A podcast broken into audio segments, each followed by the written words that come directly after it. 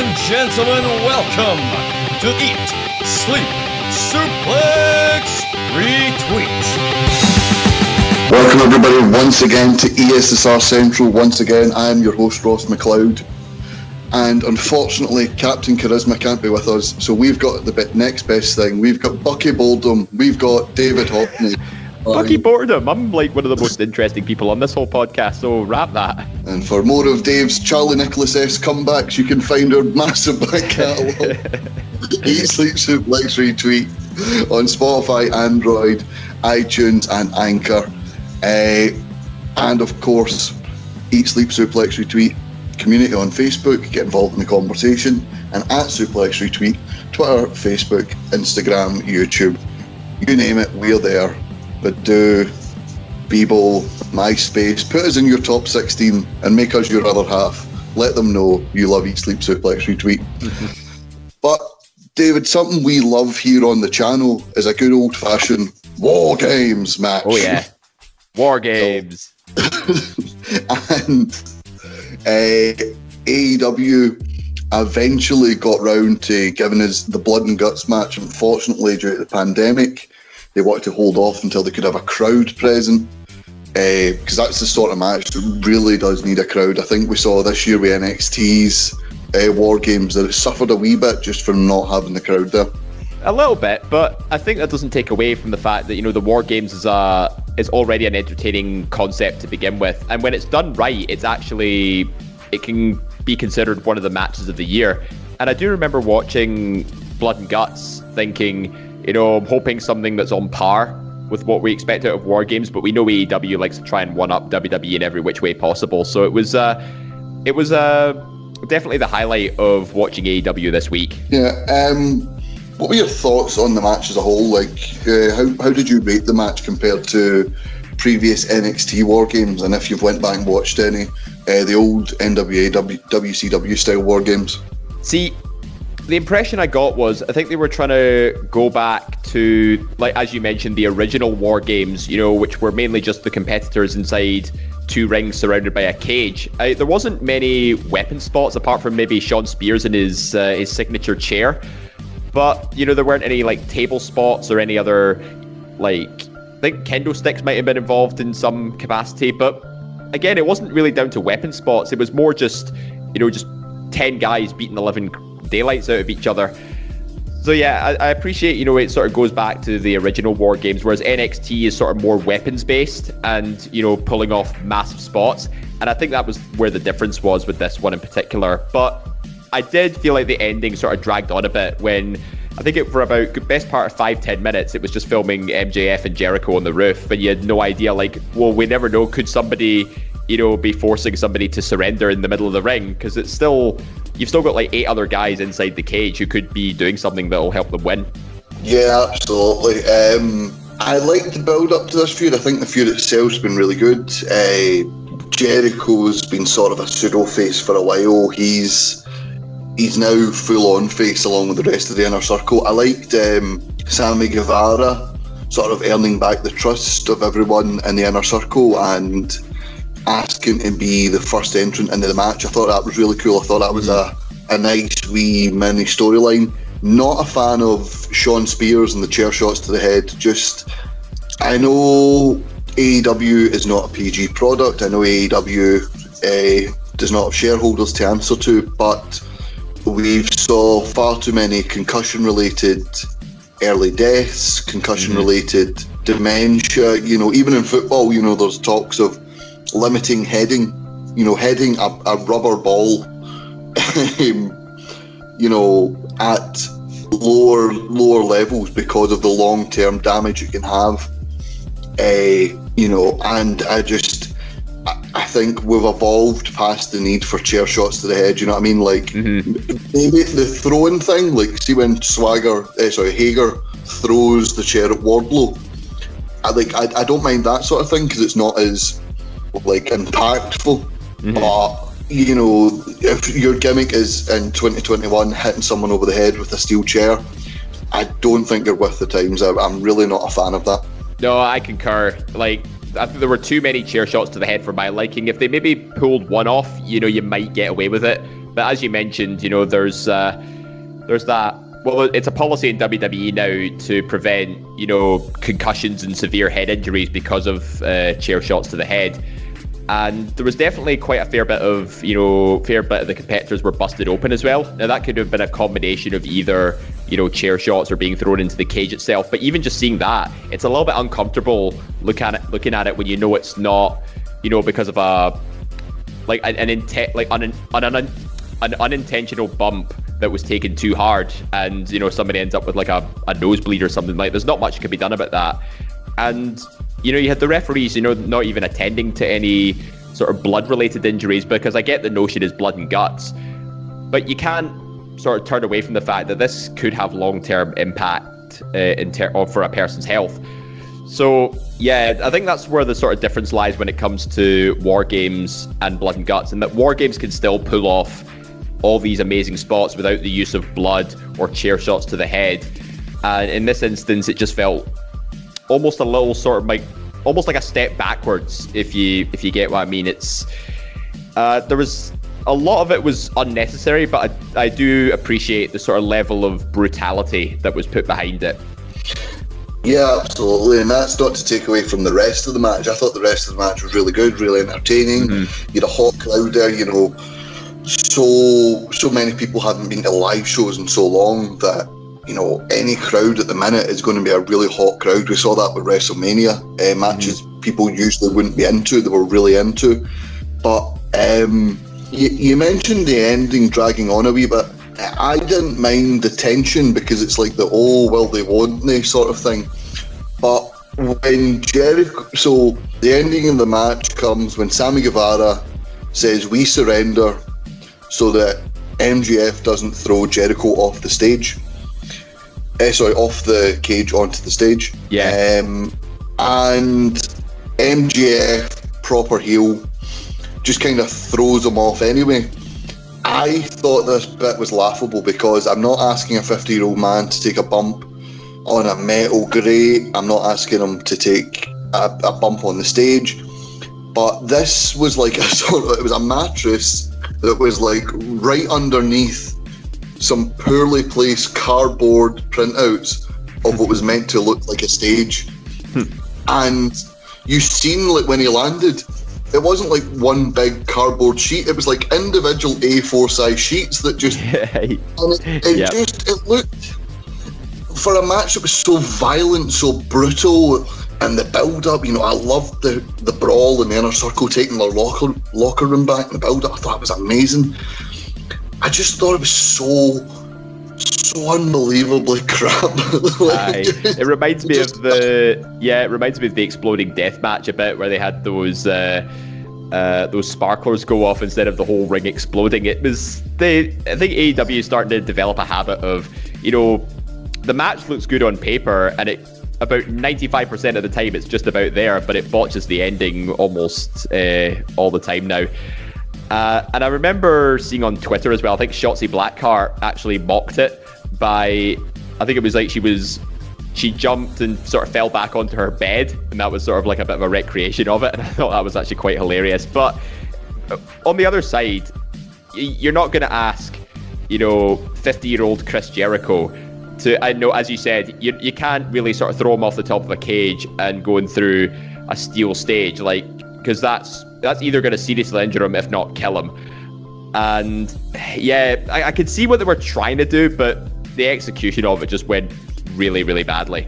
And the thing is, I, I mentioned this in the group chat. It reminded me of um, Father Ted. There's a big bunch of boxes in the middle of the road. Is that the scene with Arnold O'Hanlon in the in the truck? Yeah, yeah, in the milk van at like oh three miles gosh. an hour. And like you, mentioned Shotzi Blackheart, was it not like the week before she dives off like the stage in the Capitol Wrestling Centre through a table?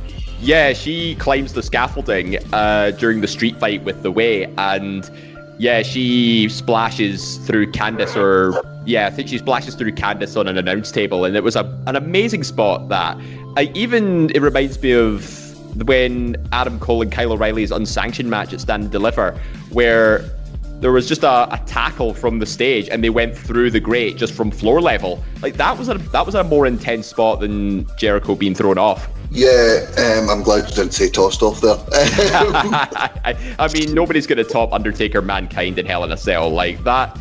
If that's what they were going for, they were miles away from it. Yeah, that that's the thing. That, that everyone, WWE included, have been trying to chase that spot since 1997. It's just or 1998, I should say. It's just not going to happen. Um, it's a it's a spot in unto its own. But like, something else I brought up was like it didn't have to be through a grate. It didn't have to be, you know, oh, he, you know, he takes this massive bump. And there's no padding, but like even WWE, um, it's quite clear it's wooden ladders that they put their superstars through in like Aye. TLC money matches. Wooden ladders that are spray painted the same colour, but like that crunch and that impact and the visual of that guy lying there, you're like, oh my god! Like you suspend your disbelief, and then after it, you see the mm. the still images on Twitter, and it's like clearly wood, and you're like, all right, fair enough. Um, yeah. I remember the first time I saw one of those. I think it was the 2009 TLC pay per view, and it was. I think John Morrison did a splash through Sheamus on one of the bridged ladders, and there was some some sawdust that came out of one of the hinges, and I thought, oh, that's not a real ladder; it's just wood. And I, I was massively disappointed when I found that out. Sawdust down on the ladder. You get that five minutes, it'll be right as rain. rain. Doing the fat joke, love it. So, yeah, I, I wouldn't mind if they just did that, where it's like the it goes through like a wee thin layer of wood, and then like there's a bit of a drop, and it's like the mattress is there to break his fall because it's like the visual and the sound. Like wrestling is all about suspending your disbelief. I just really wasn't a fan, and if anyone thinks I'm like maybe overreacting here, I only had the chance to sit down about an hour before we were recording now, um, to sit and watch it. I'd seen there'd been criticism of the match. I really enjoyed the match, and I'm like, why is this being criticised? And then I seen uh, that spot, and I was like, oh right, there we go. Uh, it's, it's just a match that was sort of let down by its ending, and that's as I said before, it seems to be a running trend with AEW. But not to take anything away from you know the the build towards this and the sort of little. The, the sort of little things that make that match a little bit special, like all of Pinnacle were in, in white gear, and the inner circle were all wearing prison overalls on the back with their, their names and where they're from. I thought that was a, a very nice sort of nice sort of addition to it. They just sort of added to the fact that you know they're inside a prison and or a sort of prison-like structure, and you've got the pinnacle who are draped in white, who are meant to be like king of the mountains and stuff. And the the pacing of the match went really well. You know, having uh, Dax start off and then not have Cash come in until the the third guy for Pinnacle because you know it wasn't just like two tag team guys starting off. It was like one half of a tag team and then joined by their partner much later on. I thought that was quite a quite a nice. Uh, nice pacing to it, and not like Santana and Ortiz who sort of came in one after the other. So yeah, it helped sort of kept you guessing about who was going to come in at what time. Yeah, yeah, absolutely. Um, sorry, just caught something in my throat there. That's all right. Yeah, I, think, I think the pace of the match was really good. I liked Wardlow and uh, Jake Hager going in one after the other. I like mm. the sort of reactionary every time Pinnacle sent someone in. Chris, you could see Chris Jericho sort of gathering the troops, going right. If he's in next, that means you're in next. Uh huh. It was like he was moving people about, and it was like it, it was it was strategic. You know what I mean? He had the, like they had the element of the su- surprise. Uh, and Pinnacle, but Inner Circle had the ability to adapt on the fly, sort of thing. So I really, mm. Really enjoyed that. Like you said, just the the ending because the barbed wire match was such a like oh my god there's such danger and you know everyone's like oh my god take cover and then through no fault of AEW's it malfunctioned and then through uh, this one I kind of can blame AEW because it was just lazy setting out you know what I mean it was it was like cardboard Titantron cutouts from the WWF Titantron of the like, 2000s, you know? Like trying to recreate Undertaker Mankind, and it all it ended up looking like was uh, a really cheap version of when Undertaker uh, threw Rikishi into that that hay bale truck. Yeah, yeah, yeah, exactly. Yeah, that, that's spot on there.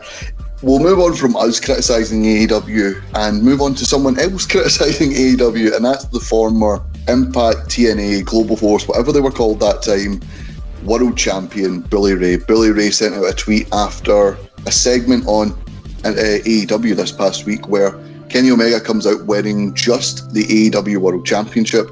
His A is AAA Mega Championship. His Impact and TNA Championships, he won both after he defeated Rich Swann a couple of weeks ago, were around the waist and over the shoulder of his friend and AEW comedy act, Michael Nakazawa.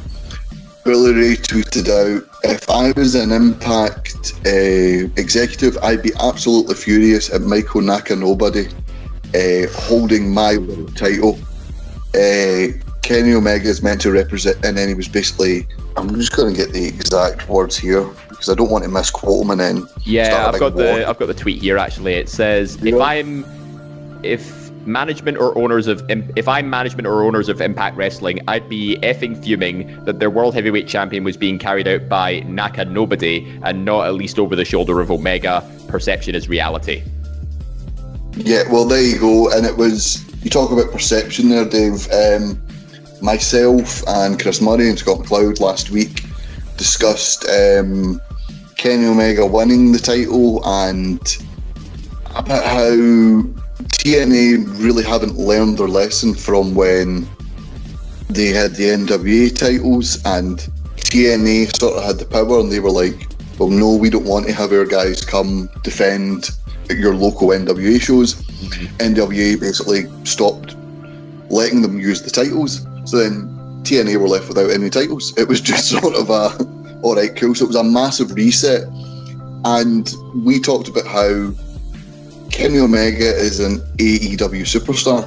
What yeah. if you've got a guy who's coming in and you're like, right, we want to make a big impact. We want him to straight away win the world title. And then AEW come in and go, actually, our guy's working for you. We don't want our guy losing to him. You know what I mean? It's mm. AEW now holds all the power over TNA's world title scene. Yeah, it's. Uh, I, th- I, think it's just a bit of a, a power play on AEW's part, you know, because they've got the they're the fresh faces on the block. They've got the financial backing of Tony Khan, where his impact isn't as fortunate, I don't think, but they do have struck up this deal where they can sort of open that forbidden door. I think that's the phrase you know using if you're if you've got performers wrestling for different companies. It's uh, but yeah, AEW definitely has the upper hand in more ways than one. It seems to be the more popular show now that they're on sort of primetime TV on TNT. Uh, and you know, Impact is still is still holding its own, but it's it's not quite reaching the levels as AEW is. So, and I appreciate, you know, it's like you know we'll lend you some of our talent if uh, if they get to compete on your show, but we get to sort of make make big decisions. And Kenny Omega winning the Impact World title definitely is one of those things because he's just scooping up all the championships now and it damages Impact more a lot thing. But if we're talking about, you know, Bully Ray's comments about Nakazawa, I really don't see what the problem is here because you see, you know, champion boxers, you know, they win multiple championships, you know, they could win like five or six and they'd have a like a a, a posse of them like of of followers sort of just carrying them carrying them around. It saves you know, the actual fights themselves carrying absolutely everything. I mean, I'm sure Floyd Mayweather has got like so many different championships and he has people carrying them around for him because there's just too many for one person. But I like how Kenny Omega actually retaliated uh, to this comment, and he actually ended up wearing all three, uh, at least three championships round his waist, and it went all the way up to like his uh, up to his shoulders. It was pretty hilarious to watch. Yeah, I I see the pros and cons like for this you know, AEW is getting the like making their guy look like sort of an, the biggest guy in the world sort of thing because he's going to other companies and he's scooping up their titles. But at the same time, for the other companies, he's a part-time guy for you. He's a full-time guy for them. You know what I mean? He's he's not going to be on every show, especially with COVID restrictions at the moment. Mm-hmm. So it, it is it's hard to balance the um, it, it's hard to balance the sort of pros and cons. You know what I mean? Yeah. Kenny Omega, I don't expect him to wear every title, but at the same time, you know, have him like you see, even if it was just two like lackeys, and they have to like see the way Paul Heyman used to like he wouldn't wear it around his waist or over his shoulder. Exactly. Yeah. Hold it out. He would hold it out as if it was on display like when he, he followed CM Punk because CM Punk was like, I don't want to wait, you know, I don't want to tire myself out, carry, you know, carrying this company on my back and carrying that title. You know what I mean? So it's He, he did it with Roman Reigns recently as well. He held the Universal title up, you know, as if he's uh, sort of putting it on display. Like, and it's Yeah. you see things like that. You know, I don't see why people like Bully Ray isn't complaining about things like that. You know, he's got a, a lackey holding up the title for him. But then again, it is Paul Heyman, and he's the the almost the voice of the voice of the voiceless. Exactly. See, like, see, my my WWE comparison of it would be if Roman Reigns did it and had Paul Heyman and Jey Uso coming out holding his belts. I I'd say that was fine. Whereas, like, say say the Miz had did it and Bo Dallas and Curtis Axel come out wearing the titles, you're like, yeah, that's they like they shouldn't be wearing them. You know what I mean? They should Uh-huh. be carrying them, or like if like he has like a no-name lackey sort of like Mhm. come out and just hold the title and they like stand there, don't speak.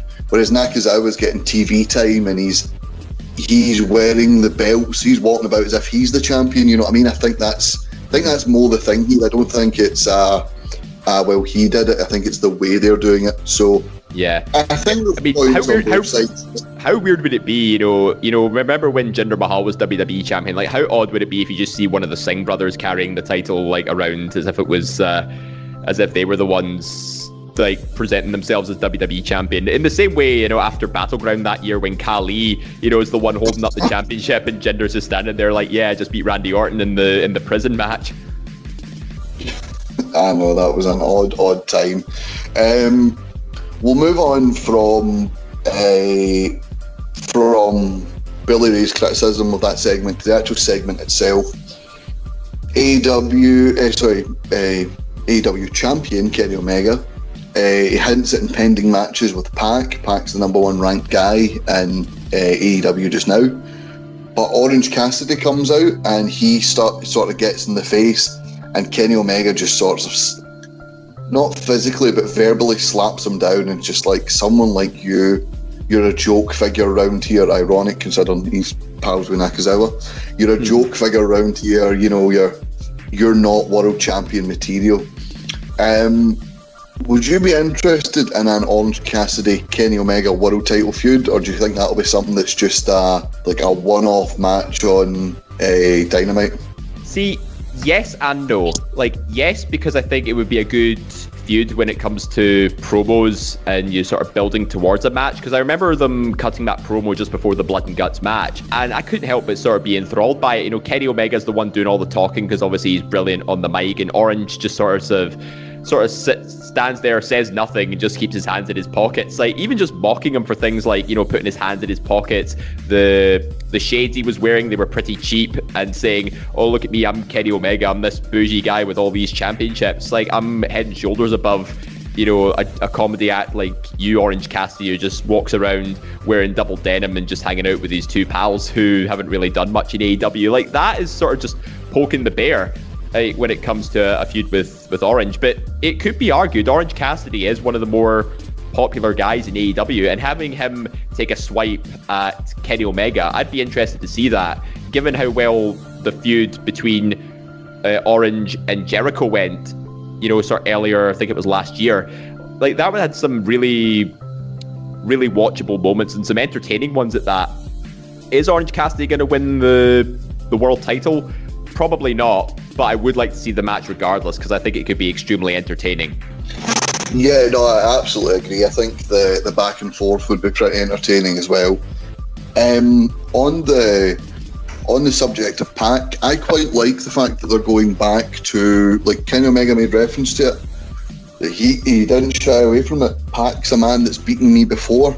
I I quite like that because like too often do they like someone like Jinder Mahal too often when a title is and I'm not comparing Kenny Omega and Jinder Mahal or the build, you know, because the build was there with Kenny Omega. But like when Jinder Mahal just sort of got the title thrown on him, like all of a sudden we were meant to forget that, you know, every single person had beaten him. Like there was a wee moment where it was like Mojo had won the battle royal, and he was like, Mhm. "Well, I'm I was the last person to beat Jinder Mahal," and then they have like a non-title match. Jinder Mahal wins, gets the win back. But Kenny Omega, like he had some great feuds, some great matches. He put people over. He won some, he lost some. So there is blemishes on his record. And I like that AEW are going back and going, right, well, this guy's beating you. You're on a hot streak. Let's not forget this guy has a win over you. And let's, you know, go back and have they, they've earned a match because they've beaten you. I, I like that style of thinking instead of just well, here's another battle royal, or here's another ladder match, or here's because that seems to be AEW staple, or here's a you know a yeah. tournament that because I think these tournaments and these battle royals and these ladder matches they build people up to then just break them down. Whereas it's like if someone like Pac loses to Kenny Omega, it's not a oh well that's him buried. It's a case of right well he's beaten him before, but he can't beat him now. Be interesting to see maybe in a year's time where they are. You know what I mean? It, it keeps intrigue. Aye it's I like the it's long-term storytelling done well and, and it's not something I've seen AEW do a lot of lately but see when they do do long-term storytelling they do it well. And Omega Pac is one of those examples where you know they could easily you know develop a, another story from. Where and I would be happy to see Omega versus Pac again or see Omega versus Orange even if even if Omega versus Orange comes first and we see Omega versus Pac you know, maybe that would be, you know, maybe somewhere further down the line. But actually, now that I've, now that it's occurred to me, Double or Nothing is AEW's next pay per view, and if you, and if that's usually their big pay per view of the year, I think you'd be leaning more towards an Omega Pac match. Yeah, I agree. If it's the big show of the year, I think you go with the biggest possible match, and uh, a rematch of Pac versus Omega could be absolutely amazing. You know, because was it not have they not had like multiple pay per view matches before as well? Mm-hmm. Yeah, I can't yeah. remember if it was a, a light. No, it was Moxley and Omega was the lights out match, but Omega and Pac, you know, I think they've had a they've had a series of matches, and I remember one point, uh, Pac finished it with a black arrow and then immediately put the brutalizer on Omega, and I think that's what made made him get the win. It was a a really really entertaining series of matches. Yeah, yeah, absolutely, and yeah, having a wee, would you call it, having a wee stopgap with um, sort of Orange Cassidy. I don't, I don't see being a bad thing. You know what I mean? I, no, I really don't.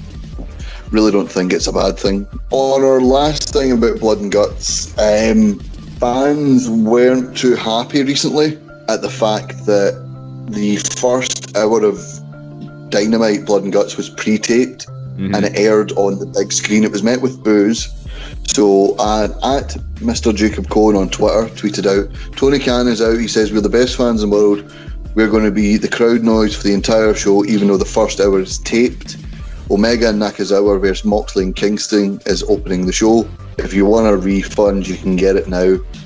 Uh, and then he put up, no, never mind, it's what do you call it? It's photos of like QT Marshall and others on the big screen. They weren't exactly happy, but uh, apparently this was advertised well in advance mm-hmm. that Blood and Guts was going to be the like the match that you see in person, but everything else was going to be pre-taped. Yeah, that's right. Uh, I think there was a post that went out that said, yeah, because the you can see from the the fan picture in the arena that there was uh, somebody had taken a picture and it looked like the, the whole arena had been set up with two rings and the cage sort of just brought down. And then somebody was showing the Titantron with everything else on display.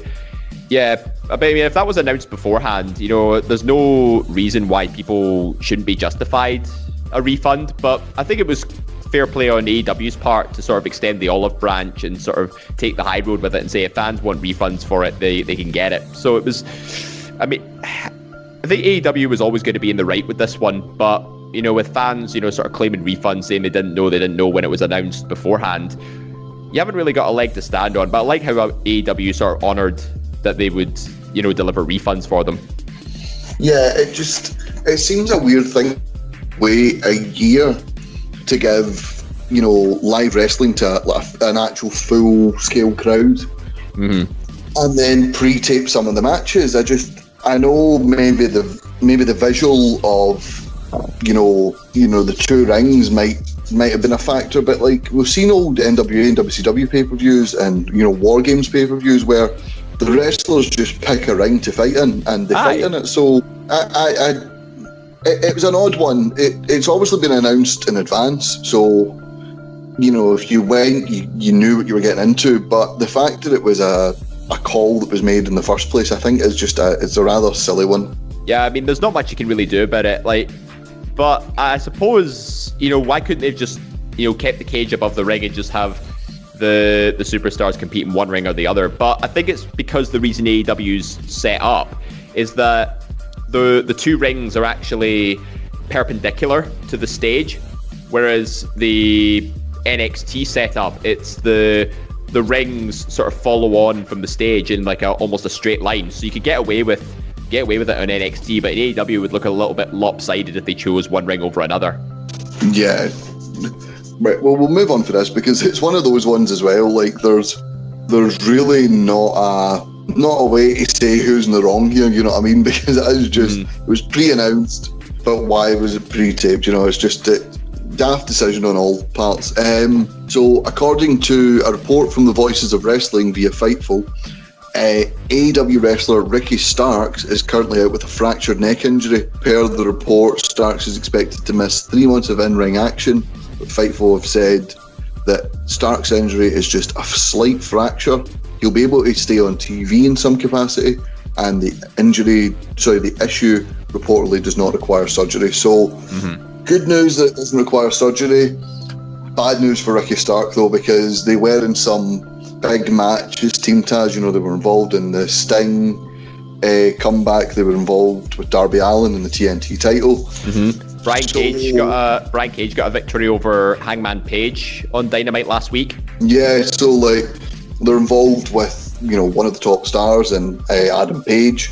So it's it's a shame for Ricky Starks that he's going to miss some action, uh, but hopefully he'll be back soon and back in fighting shape soon. Mm-hmm. Well, Hobbs Powerhouse is still on Team Taz as well, so it's not like they're short of members. You know, they could have Cage and Hobbs compete as a tag team if they wanted. Yeah, I'm curious to see if Hook ever gets in the ring. I think he's just sort of an up and comer from Taz's school, but um, yeah, it's, it's a weird one to see. I wonder who will, would you call it, who will take their place. Mm-hmm. Uh, and finally, on AEW news, AEW heading back on the road again. Uh, they've announced a, a, welcome back tour uh, in Austin, Texas on Wednesday, July 14th. Wednesday, July 7th at the James L. Knight Center in Miami. Uh, July 14th at the HEB Center in Cedar Park, Texas, in the greater Austin area. And mm-hmm. July 21st at the Curtis Culwell Center in Garland, Texas, in the greater Dallas area. Good to see people getting out and about and start touring again. I'm looking forward to seeing WWE get away from the Thunderdome, NXT going back to Full Sail maybe, or back mm. on the road, and of course AEW, because we know this we're watching wrestling, different crowds, different atmospheres, different attitudes.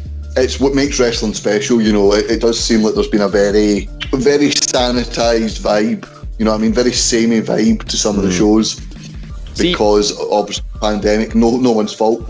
Yeah, see, I've got mixed feelings about you know wrestling companies going back on tour, like particularly WWE, where they used to have the the live show circuit as well. And you could see from live shows that you know the attendance records you know were starting to dip, and it just didn't have that same capacity feel uh, compared to sort of live events. And I get you know the pandemic's still an issue in the US, but you know, the, the vaccination rates at this rate, you know, I've been looking at, I've been tracking the progress of the vaccination rate, and it seems to be doing very well at the minute. So I can see why they'd be eager to get back on tour, you know, get that different mix of energy and crowds. But I think we've just sort of been in this sort of Thunderdome format for so long that you almost forget that, you know, that the use the old format was to go from town to town. And I almost wonder, you know, is it the right thing to do? Because with the Thunderdome, you could still have an audience that's uh, that's worldwide and not have to worry about you know seating capacities or you know people having to travel for that etc and it puts it takes a lot of pressure off the talent as well you know given that they're based in florida but what i will agree with is if they do go on tour, save it for like big events or a specific tour. You know, WWE does their European tour, like that's that's understandable. But in the US, they go to different places all the time. Why not save, you know, save touring events for for big shows like takeovers, like pay per views, like WrestleMania. That going back out on the, the circuit just for regular tapings, I think that adds a little extra bit of pressure for the, the talent as well, given that the you know they'll be away from a home environment, they won't get to see their families for best part of a year. And you know the world has changed because of this pandemic. People are changing the way they work. Like even just people from who are able to work from home are actually being encouraged to continue it because you know, it helps them sort of keep an easier work-life balance. And I think the same could be said in some some capacity for WWE and AEW. But you know, each to their own. If they if they prefer going on tour and you know going to different cities, that's that's what they signed up for. But for me personally, I don't think it would make much of a difference unless they were able to get full capacity crowds back. See, I, I, I disagree there. I think you need to to sustain the sort of demand that WWE wants. I do agree with the fact that they go places in the US all the time, and I think they could do more tapings from the likes of, you know, they've done Mexico before, they've done mm-hmm. tapings in Japan, they've done tapings in the UK. In you Italy? Know, maybe, yeah, maybe the big tours there, you know, like, you know, a, a, a two week European tour, and then, you know, maybe a week in Mexico and a week in Australia, and, you know, a week in, you know, Japan. Fair enough. But I, I do, I, I don't think the two, the the the live shows like the live event shows should mm. be as much. I think TV should still be on, but should go place to place. I think that's your big thing. But if you're in the US, perhaps you know with, with attendances dwindling, and you know we, we know better than anyone the price of WWE ticket when they come to Glasgow for a, a house yep. show. Almost, a, almost, a hundred, almost a hundred quid for a front row uh, at ringside. Well, there you go. See, so it's like, you know, I maybe every second week do the tours in America, and then maybe once every second month say to them, by the way, you'll be on the road three weeks this year, because uh, three weeks this month, because you know we're we're doing Mexico or we're doing Japan or we're doing the UK. You know what I mean? I think mm-hmm. I. I don't think we should limit the number of tours because I think more and more people there is demand to see WWE and AEW and what have you. But oh, always, yeah. But I don't think um, live events will be much a thing when they come back from the pandemic. Mm. But we'll, we'll move on from that. Uh, we'll move on to the WWE news for this week. Um, Retro SmackDown was this past Friday. Mm-hmm. Um, not much retro about it except Michael Cole wore a, a jean a jean zipper. a denim shirt, yeah. Yeah. Pat, Pat McAfee dressed like Vince McMahon and Teddy Long showed up and tried to get five people to fight with the Undertaker. So you know, you, you, could tell this was a it was they Fox. Kinda, they did kind of bring the fist back as well, albeit with the augmented reality. Don't, don't. They did not bring the fist back. Do not give them credit. Um, I can see what they were trying to do, and I appreciate that, but it just wasn't the same as you know having the the physical fist as the stage. So, yeah, I think they were just trying to try to appease the crowd without appeasing them at all. Yeah. Um, you could tell this was this was part of Retro Week on Fox Network. Uh, they were doing like a retro Indy 500 match uh, sorry, uh, race from.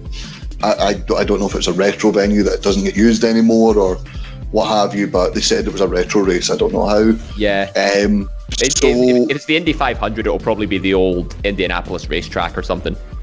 Right. Well, they, I, I, I would not know about that. Um, you could tell this was not a WWE sanctioned one. You could tell very much this was the network going do this, and the network just seen the bare minimum done and went, okay, that'll do. Uh, but That'll do, Donkey. Uh, That'll do.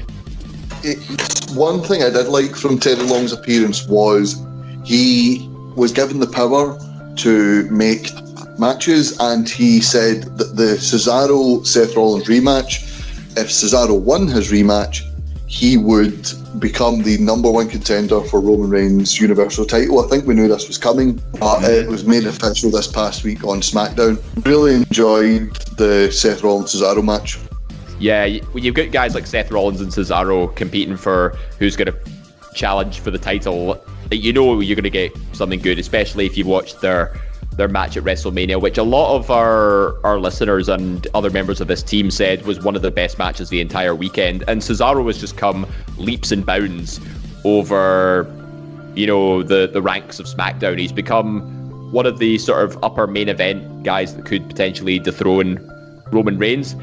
But what um, I remember back from WrestleMania, there was this sign in the crowd and it was it was a play on words from Cesaro's appearances on Up Up Down Down when he's playing Uno, and one of the phrases used is like, uh, "What color do you want?" And one of the signs was it was the WWE title and the Universal title. Obviously, they're the same design, but they're different colors, and it was like, uh, "Hey Cesaro, what color do you want?" I think that was a, I think that's a nod from the fans to say that you know we're ready for him to be world champion or Universal champion, and there's they've also acknowledged that they watch him on on Up Up Down Down, and he's actually a very entertaining character on there as well.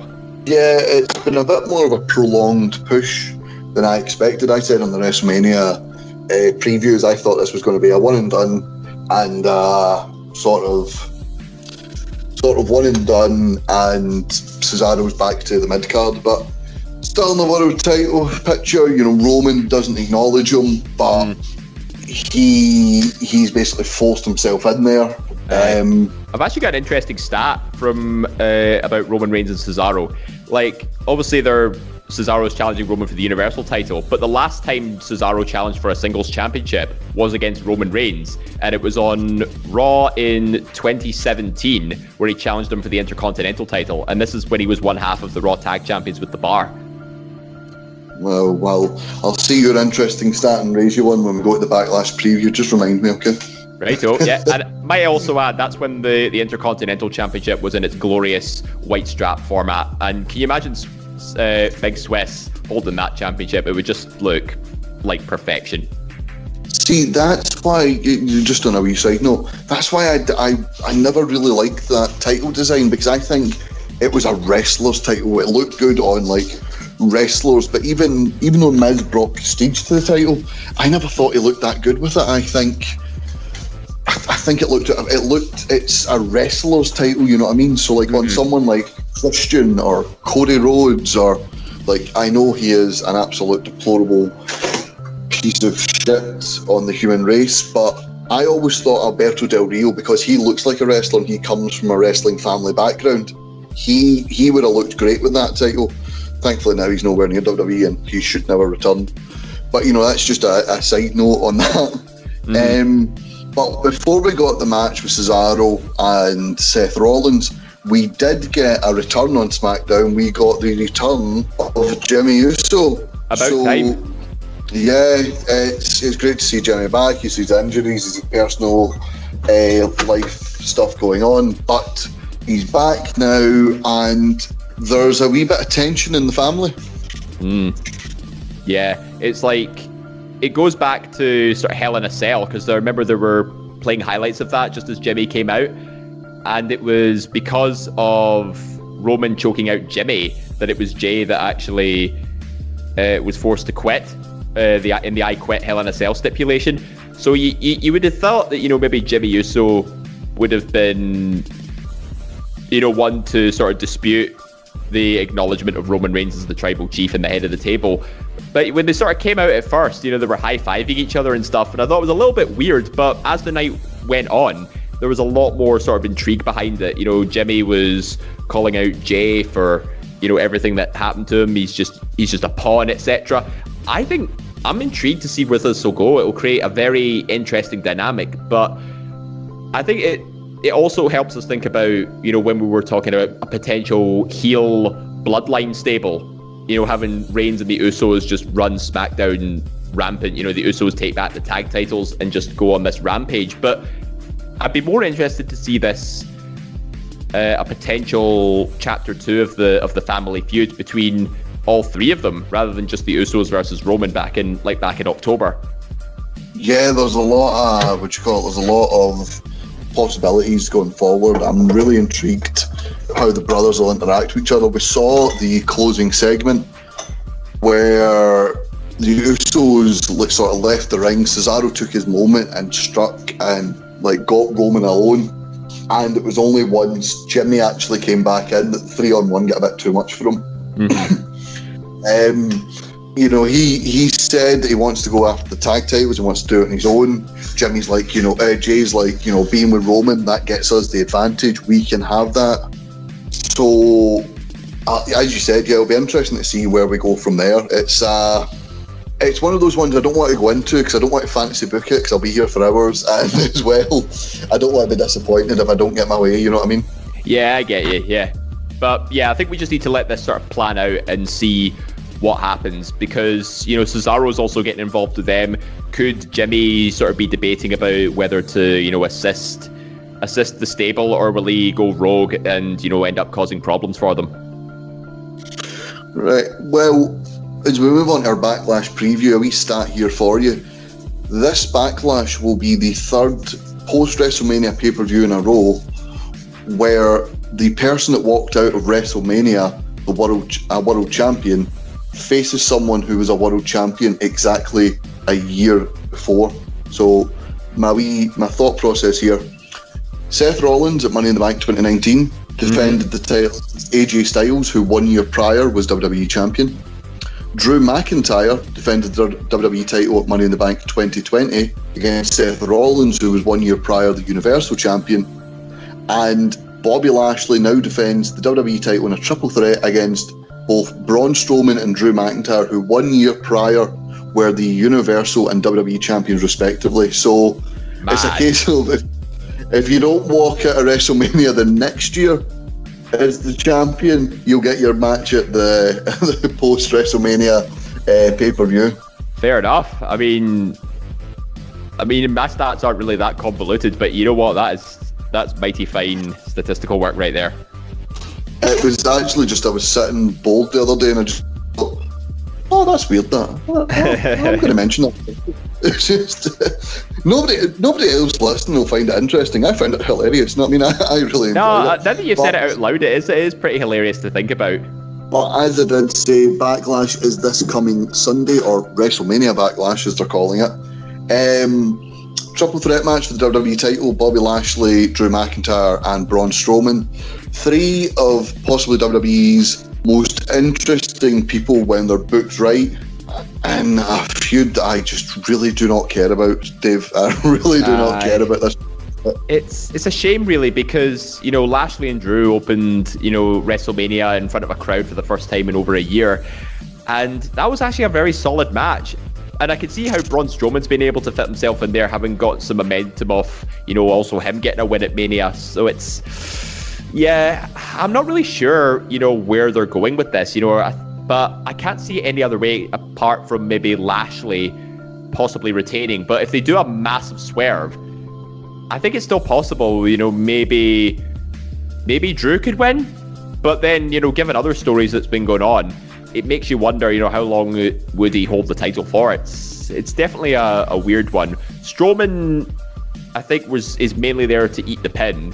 You know, whether it's to protect uh, Lashley or Drew but I think he's least likely to be walking out with the title.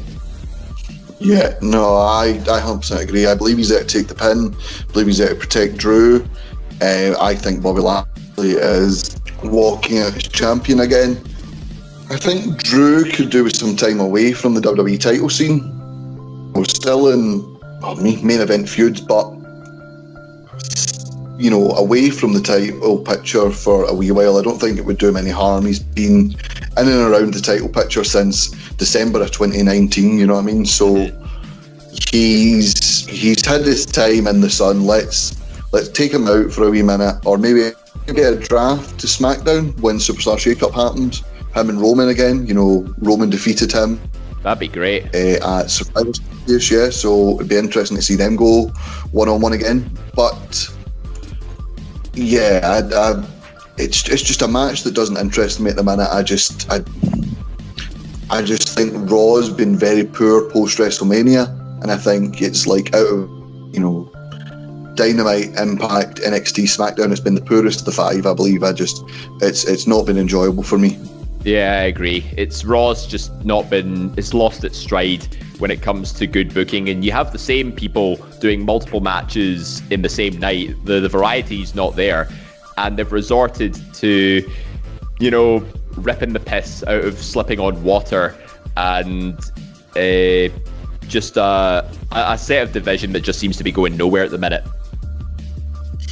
Yeah, I, I don't doubt this is going to be a great match. And like the one Bobby feud beforehand, uh, which was back Extreme, was 2019, I believe. Yep. Yeah, they had the, like, the sort of last man standing match, I believe. That was very Um, well done. Yeah, that was a great match. Like th- these are two guys when the bell goes that are great in the ring. Drew McIntyre, we don't need to say anything about him, but it's just it's a poorly booked triple threat. I think compared, especially to the women's one. You know, Charlotte Flair using her influence and you know getting cozy with Sonya Deville, and then the whole the whole sort of other thing there with Sonya Deville and Adam Pearce trying to grab power. Rhea Ripley being pissed off, Asuka just wanting a fight with anyone. You know, I, I think that triple threat's been better booked than the men's one.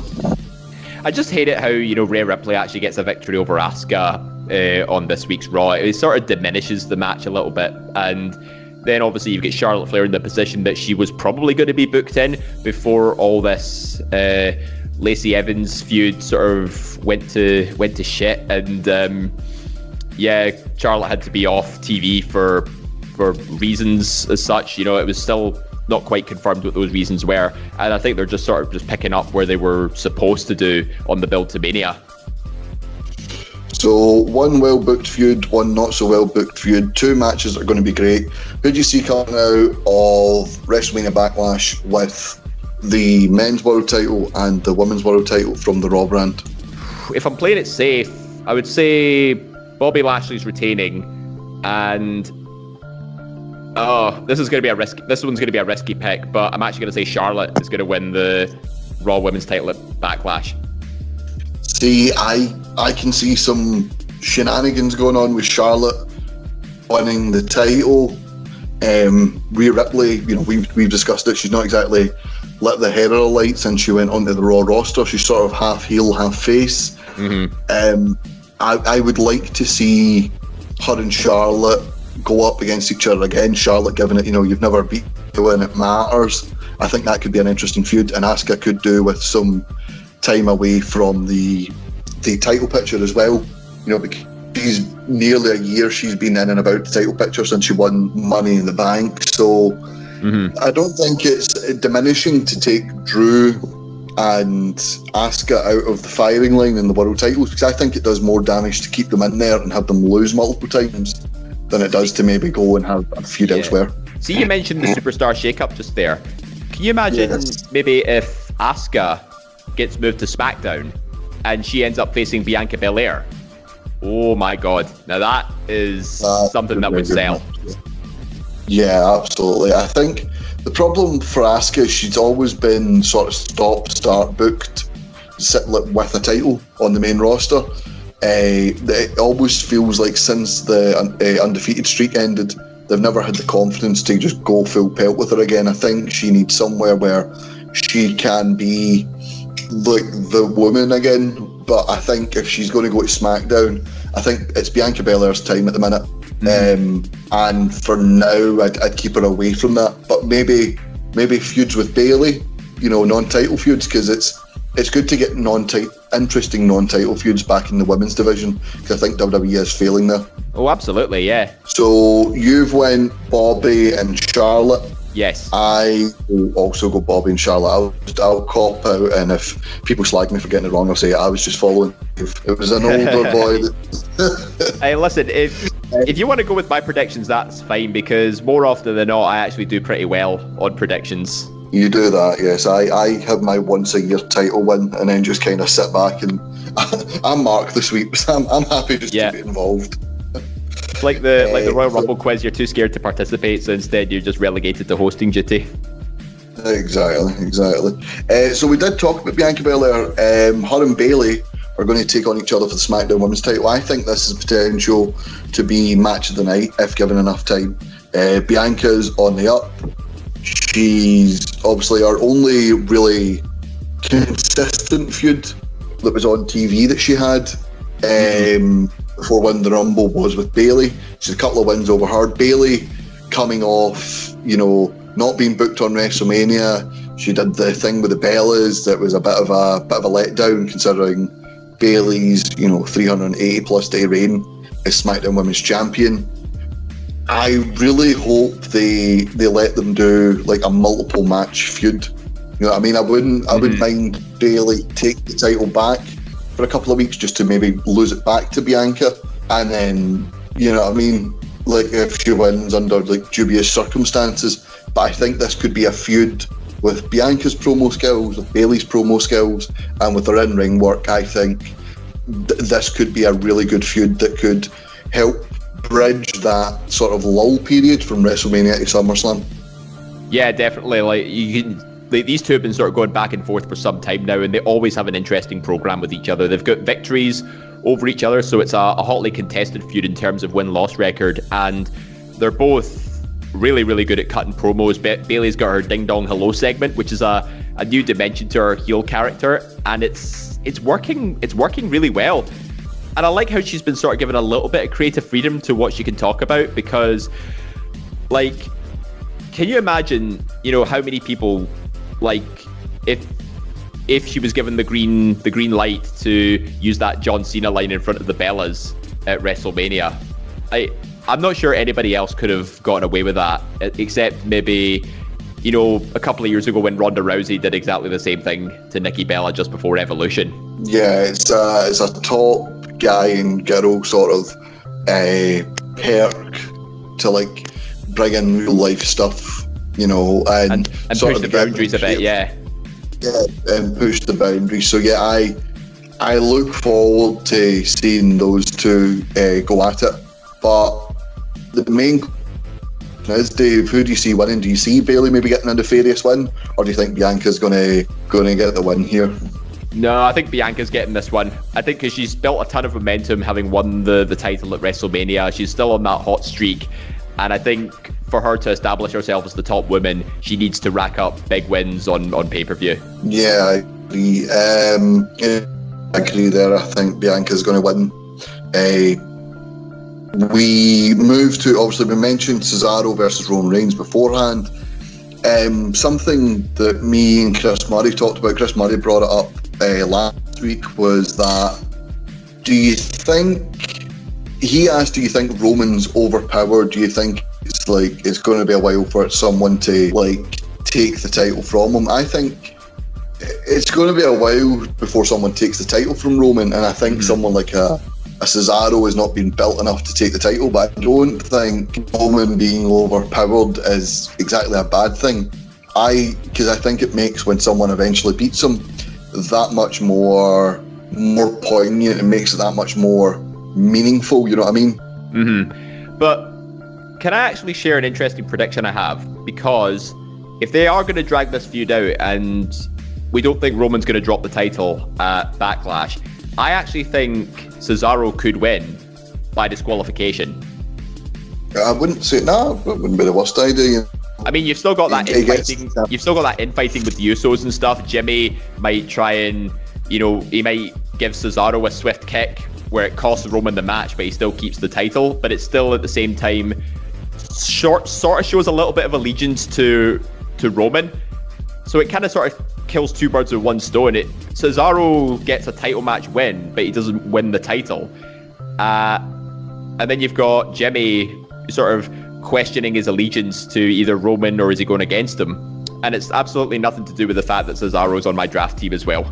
No, no, not at all, not at all. Yeah, reprehensible person. um, yeah, yeah, I, yeah, I, we, we sort of saw um, Seth Rollins you know, him and Roman had a bit of a back and forth. Rollins claiming that you know the Usos being out there cost uh, Rollins because they were going to get him disqualified, and Rollins was like, you know, I don't need your help. I don't need your help. We saw Rollins beforehand asking like, "What about me? What if I win?" Um, so yeah, it's it's an interesting one. I think I don't think you'd be. I don't think it'd be the realms of possibility of him winning via DQ. I think I think you could be onto something there. Mm. But I, uh, not, just so it's not boring, and I go, I agree, Dave. I'm going to just say you're completely wrong and go for Roman dominate. Fair enough. Uh, the Dirty Dogs. the Dirty Dogs, they did nothing for like the first two months of their tag title reign, and now recently they've been quite prominent on SmackDown and quite, I'd say, quite a highlight. They had their Fatal Four Way tag title defense on the WrestleMania SmackDown. They defeated the Street Profits a couple of weeks ago on SmackDown, and now they're going up against Rey Mysterio and Dominic. The Usos are back. You know, you've still got the Street Profits there and thereabouts. You've got Chad Gable and uh, Chad, yeah, Chad Gable and Otis uh, floating about. Sami Zayn and King Corbin had that sort of team for a while. You know, the, the tag division's heating up on SmackDown. Uh, I like the fact that Robert Roode and Dolph Ziggler are being used again because I think they're too talented not to be used, especially if you're going to put a title on them. Yeah, they've been wasted for you know the first part of the year. I think Ziggler was on his own uh, for the Royal Rumble and a little bit after that, and they hadn't defended the titles for 83 days since they won it, and it was like you you can't just get away with defi- not defending a title for two like two three months when you know there was a time when WWE had a a 30 day championship clause saying you must defend the title at least once a month. Like they've just completely sort of been that, and which is a it's a real shame because you know title matches are what sell, uh, sell tickets and what get people to tune in. So just having leaving your tag team division sort of left hanging is is pretty poor. But it's Vince McMahon in WWE, and we all know he's not a massive you know advocate for tag team wrestling. But now that you've mentioned all those teams on SmackDown, it it gives a little bit of hope to, you know, maybe WWE is finally rebuilding its tag division, but it's all seemed to be happening on happening on SmackDown. And if they could just replicate that on Raw, you know, you know, it'd be it'd be brilliant. I mean, NXT pretty much has everything nailed down at this stage. Maybe a couple of hiccups here and there, but all in all, you know, when you've got a men's tag division and a women's tag division on one brand, you know, you, the producers of Raw and SmackDown better be taking notes uh, notes from NXT. Yeah, and I like that. Um, I like Rey Mysterio's new sort of. It's not like I'm Rey Mysterio's son. That's what I do now. For like Dominic, he's he's like an equal partner to Rey. They're they're going after the tag titles. They just happen to be father and son. Mm-hmm. I like that new role where it's like the established guy bringing the new guy in. Yeah, and Dominic obviously the upset victory over Dolph Ziggler recently. Um, so yeah, I'm looking forward to this match. I think this could be another good match. This is a this is a pay per view that, although not a lot of the matches have had a massive build, looking at all the matches, I'm really looking forward to a lot of them. Uh, I think there could be some real gems in this. Yeah, uh, on paper with no background or context, it actually looks really good. Yeah. Uh, so do you see Rey and Dominic being the first father son tag, or do you think the Dirty Dogs are going to walk out with their third successive title defense? Uh, my head says Ziggler and Roode, unfortunately, but I would like to see Rey and Dominic, you know, become tag champions. And not to piss on your chips or anything, but they're they're not they're not the first uh, wrestling tag team who like father son tag team to be tag team champions because just recently, Ricky Morton of the Rock and the Roll Express posted a picture of him and his son with uh, an indie promotions tag team titles.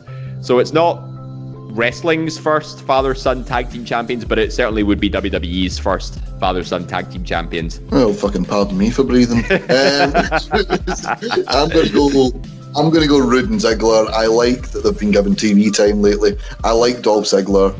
He is such a good heel. He's an arrogant dick. And Robert Roode, you know, he's a throwback wrestler. He just looks intimidating. And I wish WWE would give him more mic time because he is good at it. But the fact that he's being used, uh, I can't really complain. I'm going to go Dirty Dogs. And we're just going to sort of skip over this match because I'll just get a prediction quickly from you because yeah. it seems they're trying to like the the fumes of Bad Bunny. Um, Damian Priest versus The Miz, Lumberjack match. Damian Priest for the win there. Yeah, I agree. Yeah, so agree on almost all of them except um, the Universal title match. Universal title, yeah, but even still, I, I don't see a. I don't exactly. I wouldn't be shocked. I should say that Cesaro would win. Um, but we talked about obviously the women's division on Raw. We talked about the division on SmackDown, where um, where certain people would go. Becky Lynch recently has signed a new $1 million a year deal with WWE ahead of her return. Uh, she's been absent for almost a year now after giving birth to her daughter, uh, was it Rue? Rue, yeah. Yeah, born last December. Uh, according to The Sun, which quotes reports from Ringside, New- Ringside News, the fourth women's champion signed a new multi-million dollar deal. Also confirmed earlier this year that Lynch is expected to make her in-ring comeback soon. Uh, Becky Lynch, she's just had her first baby. She'll be coming back at a certain point in time in the not too distant future. WWE President and Chief Revenue Officer Nick Khan, clear them all, uh, said in April. uh, she spent last weekend, I'm just reading this report, last weekend celebrating Mother's Day, blah, blah, blah. So yeah, it doesn't say how long it's for, but it does say it's now a it's a million dollar a year deal. Uh, massive for Becky herself, obviously, but also massive for the women's division as a whole. You know, for years there's always been, um, th- there's always been a disparity between the, what the men get paid and what the women get paid. Uh, the Bell has sort of bridged that gap, and it's good to see people like Becky Lynch being recognised for what she brings to the table as a superstar, as opposed to her gender. Yeah, I agree. Like Becky Lynch, you know, she's become over the last few years one of the biggest names in WWE. It never doesn't matter if she's male or female. Uh, but yeah, ever since that turn at SummerSlam 2018, you know, she's cemented herself as one of the, the top names of the entire company. She got to main event WrestleMania, and obviously, you know, obviously she's been absent for the past year due to maternity leave, but it's it still goes to show how highly they regard Becky and how much influence she has on the WWE audience. And I'm obviously I can't speak for for Becky herself, but you know, if she's eager to get back in the ring as well, then you know, fair play to her. And but I'm more curious as to where she'll go because obviously she was on Raw before signing off, but I have a feeling you know she could potentially go to SmackDown because WWE has this habit of sort of pairing couples on the same show. Like Bianca and Montez are both on SmackDown, and you know Johnny and Candice are both on NXT. Like Rollins is on SmackDown at the minute, so it would make sense to have Becky go on SmackDown as well, and that still opens the door for a number of other potential feuds. Like you know we talked about the possibility of Bianca versus Asuka. What about Bianca versus Becky? Like, Yeah. yes, please. Um, so just a update on a story we mentioned last. Um, we mentioned SummerSlam. Uh, Texas and Arizona were being considered. I put forward the idea for Madison Square Garden. Um, according to Dave Meltzer of the Wrestling Observer Radio, Madison Square Garden is now on consideration for this year's SummerSlam. On Monday, PW Insider reported that WWE's big SummerSlam pay per view is set for Sunday, August 22nd, with a location yet to be finalised. Last month, Sports Illustrated reported the plan for SummerSlam was to help be held in front of a live crowd, uh, and it just mentions obviously the legendary Madison Square Garden. It hosted the first SummerSlam in 1988, hosted 1991 and 1998. Uh, be good to see, would you call it? Be good to see a WWE pay per view back at Madison Square Garden, wouldn't it? Yeah, certainly would. And obviously it's a much smaller venue as well, so they could get away with, you know, a sort of more intimate crowd feeling while still main, maybe maintaining some capacity limitations. So yeah, and obviously New York City is a is a very passionate wrestling crowd, so you'll get a very vocal audience at the same time in such a smaller venue. One thing I did notice as well, and this comes from Fightful Select, is that Las Vegas was also getting a bit of uh, a bit of steam when it comes to SummerSlam because they've got the Allegiant Stadium where the Raiders play. Like that was uh, that was another venue that was thrown in there, and I remember you guys mentioned last week about you know the University of Arizona where I think it was WrestleMania 26 was held. That's another really good venue to have, but now that Madison Square Garden's been sort of you know been the the favorite choice, I think that would be more suitable given that it's it's indoors, it's a smaller venue, it's a smaller crowd, and it's a much more vocal crowd, and I think that's what you need for a big four pay per view. Yeah, I'd agree there. Um, just going to sort of, because we are running long on this segment, I'm just going to kind of go through the next segment. Uh, John Cena returning to the WWE as a narrator for the WWE Network and Peacock series that will centre around antagonists of sports. Uh, it will be called WWE Evil. It's described as an entertaining psychological expose into the minds of the most diabolical characters in WWE history and their impacts on the mainstream culture. Um, sounds sounds like an interesting watch, but it, you know, John Cena's going to be back in WWE. I prefer it being in ring. You know what I mean? If possible. Yeah. But I could see CM Punk being on that list pretty easily, given he had such a high-profile feud that almost that basically broke the fourth wall. So I mean, if his first episode is CM Punk, I think I'd be tuning in to watch that. Yeah. Um, and Velveteen Dream, uh, the controversial to say the least uh, NXT superstar, was apparently backstage at Monday Night Raw this week. Uh, I, I'm going to be honest, I forgot he would you call it? Um, About the allegations. yeah, yeah, no, I forgot he was employed. All right. Um, so I'm just reading a report here. WWE NXT superstar Velveteen Dream was not at Monday Raw for any kind of red brand creative plans. Uh, PW Insider noted how um, how he was backstage at Raw. Uh, he's not been on TV since losing to Adam Cole on the 23rd of December episode of NXT. So no word as to why he was there. Um, he's not been brought up anytime soon. I can't imagine he would be, especially with live crowds returning and certain allegations put against him. We should say these are allegations. Yep. Uh, he was. Uh, he wasn't. I think he was involved in a car accident at the end of the year as well. Well, there you go. It could be one of the reasons why he's off TV. Um, yeah, Velveteen Dream. His his stock's fallen quite a bit with allegations. You know, if they are just that, then it is a shame. If the stuff is true, then it's fully deserved. Uh, but it's the old adage, mud sticks. So unfortunately, we're just going to leave that at that and just move on to NXT. There's a new stable in NXT called Hit Row, Swerve Scott, uh, Ashanti, Top Dollar, and B Fab. Uh, Swerve sort of like an aggressive, like movie star celebrity now. Uh, you know, pushing over paparazzi, riding with a posse. Mm-hmm. I think this could be quite good for um, Swerve himself. Uh, You know, he's, been, he's- he's, been cutting promos in a recording studio as well, so he has that sort of vibe about him anyway. Now that he's got his own posse, I think it just adds to his stock that he's not just a another face in the endless sea of 205 live competitors. Like he's actually making himself stand out on NXT, and I'm excited to see what they do with him. Yeah, absolutely. And more and more teams coming into the fold Mhm. of NXT. You, know, you could have any one of a three man pairing there, and of course, uh, B Fab, another person in uh, the already stacked NXT women's division. Yep. Um, we'll use that to go from one women's division competitor to another. Raquel Gonzalez defeating Mercedes Martinez Yes, in her first title defense. Jesus. Um, her first title defense. Uh, good back and forth match. Mercedes Martinez never thought she was going to win, but gave a hell of an account of herself. Sh- Mercedes Martinez is no pushover, by the way. You know, she can deliver a very good match.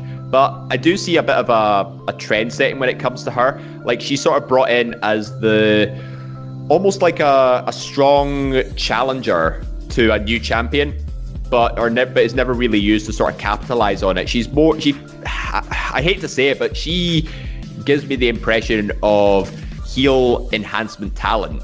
You know, someone that helps put over a face champion while still looking fairly dominant in the ring. Kind of like when Io Shirai defended against her and Toni Storm a few months back. You know, that's kind of what she was there for, to sort of placehold uh, before a later feud down the line. And I worry, you know, she's going to be continued to be booked like that, and she doesn't deserve that. It's the thing though that in the men's division, not everyone can be world champion. I don't think it should be any different for the women's division.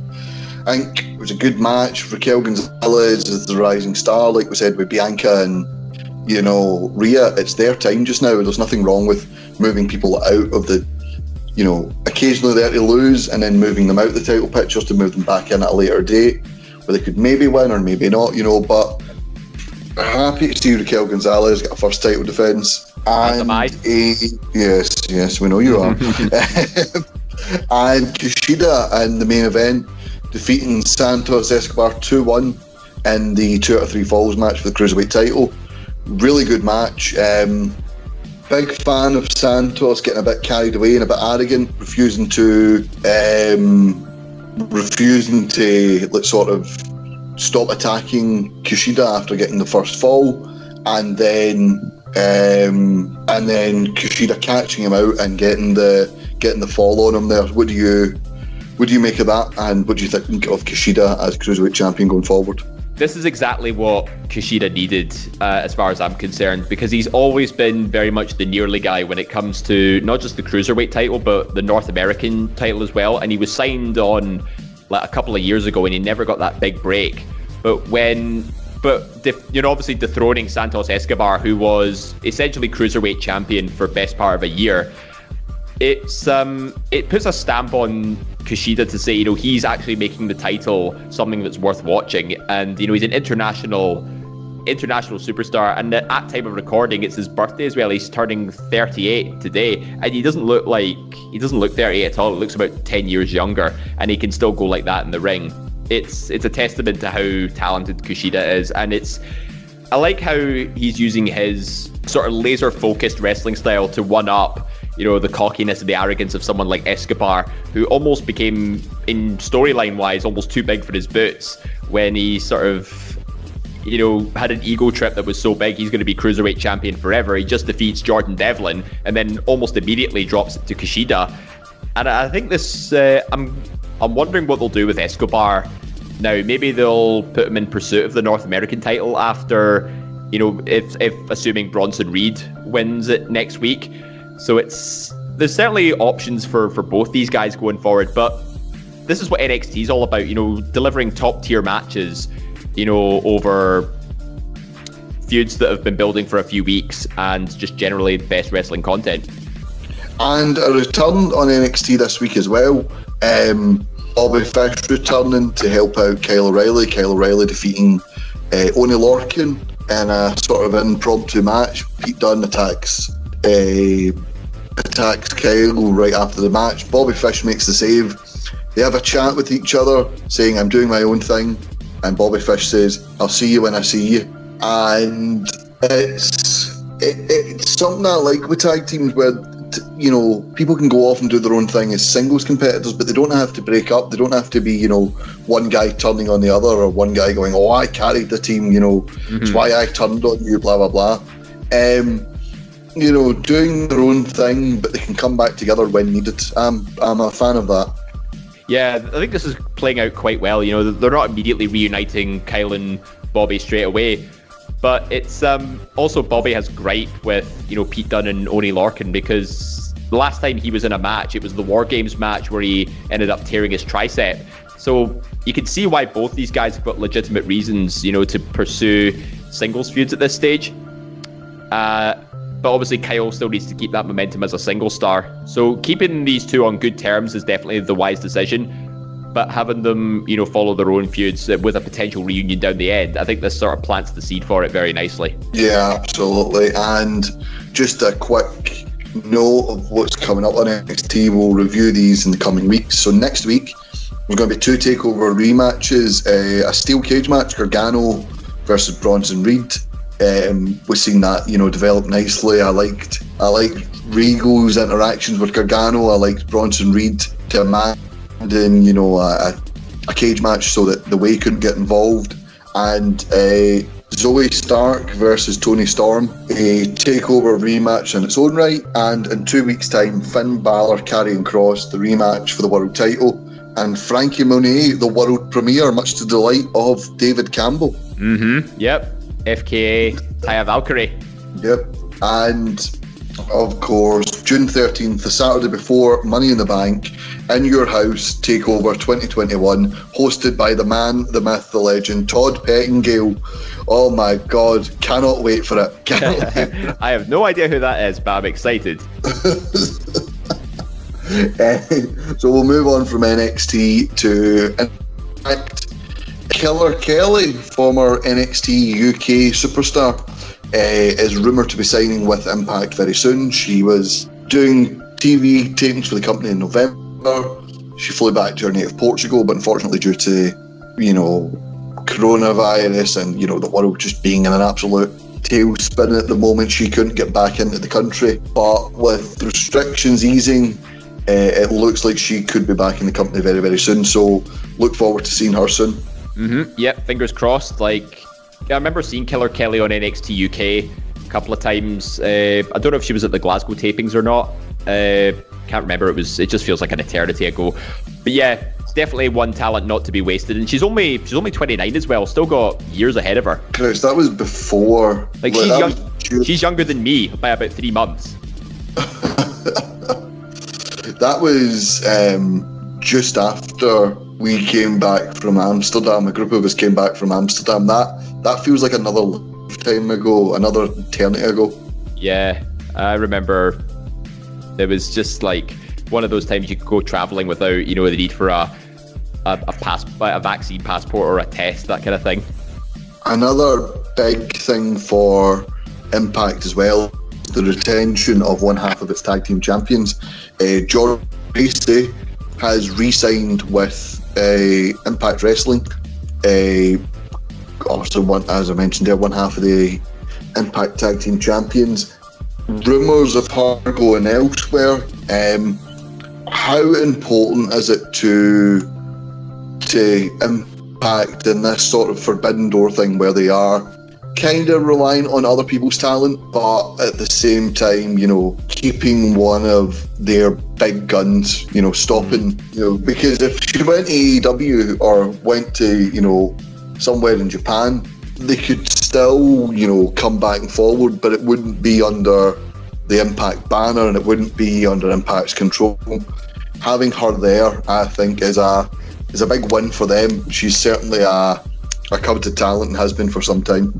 Yeah, I'd, I'd say she's on par with you know Deonna Purrazzo as being two of the most influential female figures on Impact Wrestling at the minute, and Jordynne Grace, obviously a very uh, very active person on social media as well, posting a lot of like body positive type stuff.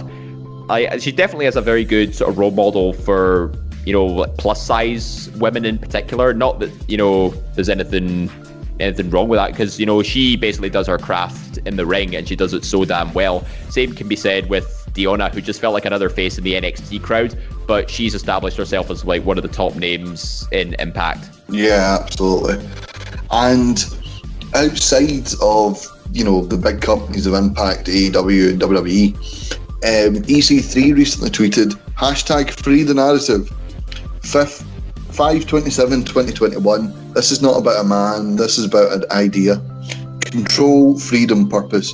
Streaming on Vimeo, www.freethenarrative.com. Free EC3 versus Matt Rules, which is uh, the former Zack Ryder, Matt Cardona. Uh, this is them putting on their own sort of pay per view with EC3 and uh, Matt Cardona as the headline match.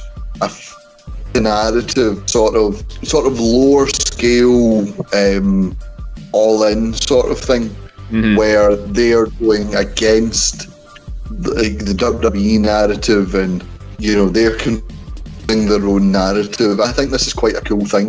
You know they've got a lot of promo videos. EC3 looks like an absolute monster in it. He is jacked Oh, yeah. the gills.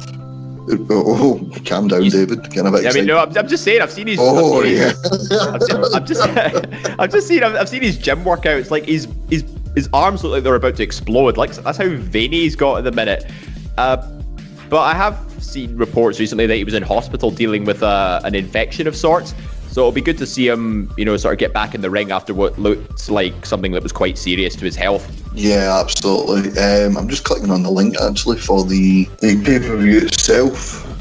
Yeah, it's sort of like them them put on their own sort of pay per view, and I, I think that's quite cool.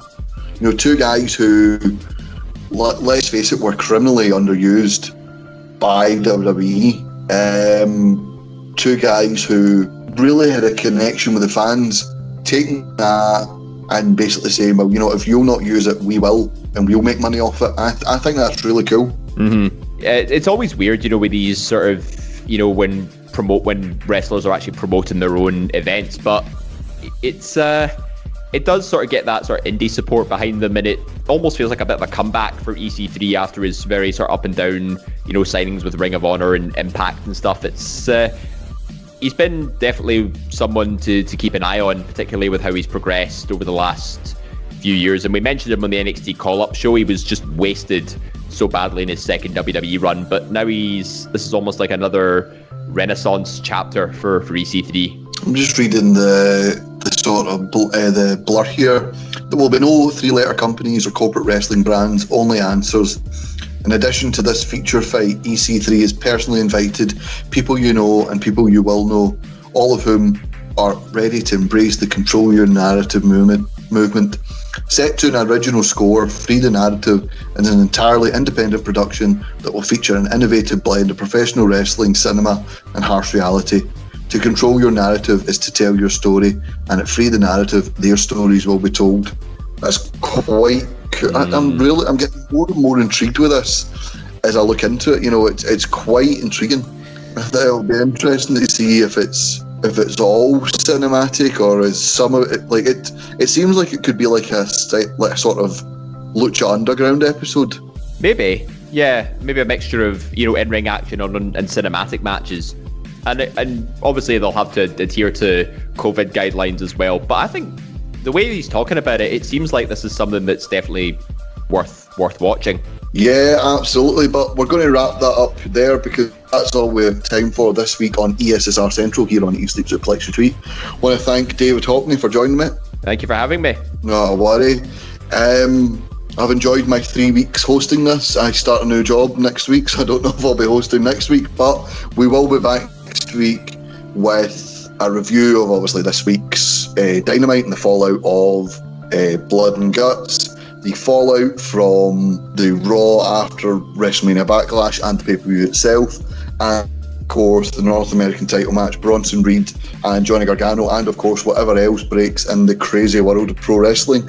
I've been Ross McLeod. You can follow us on Twitter, Facebook, Instagram, and YouTube at Suplex Retweet. You can listen to more of our back catalogue at Eat Sleep Suplex Retweet on iTunes, Android, Spotify, and Anchor.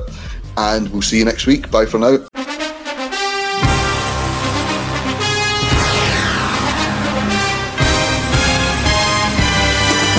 Hello, I am Jack Graham. I am Scott McLeod. And I'm David Hockney.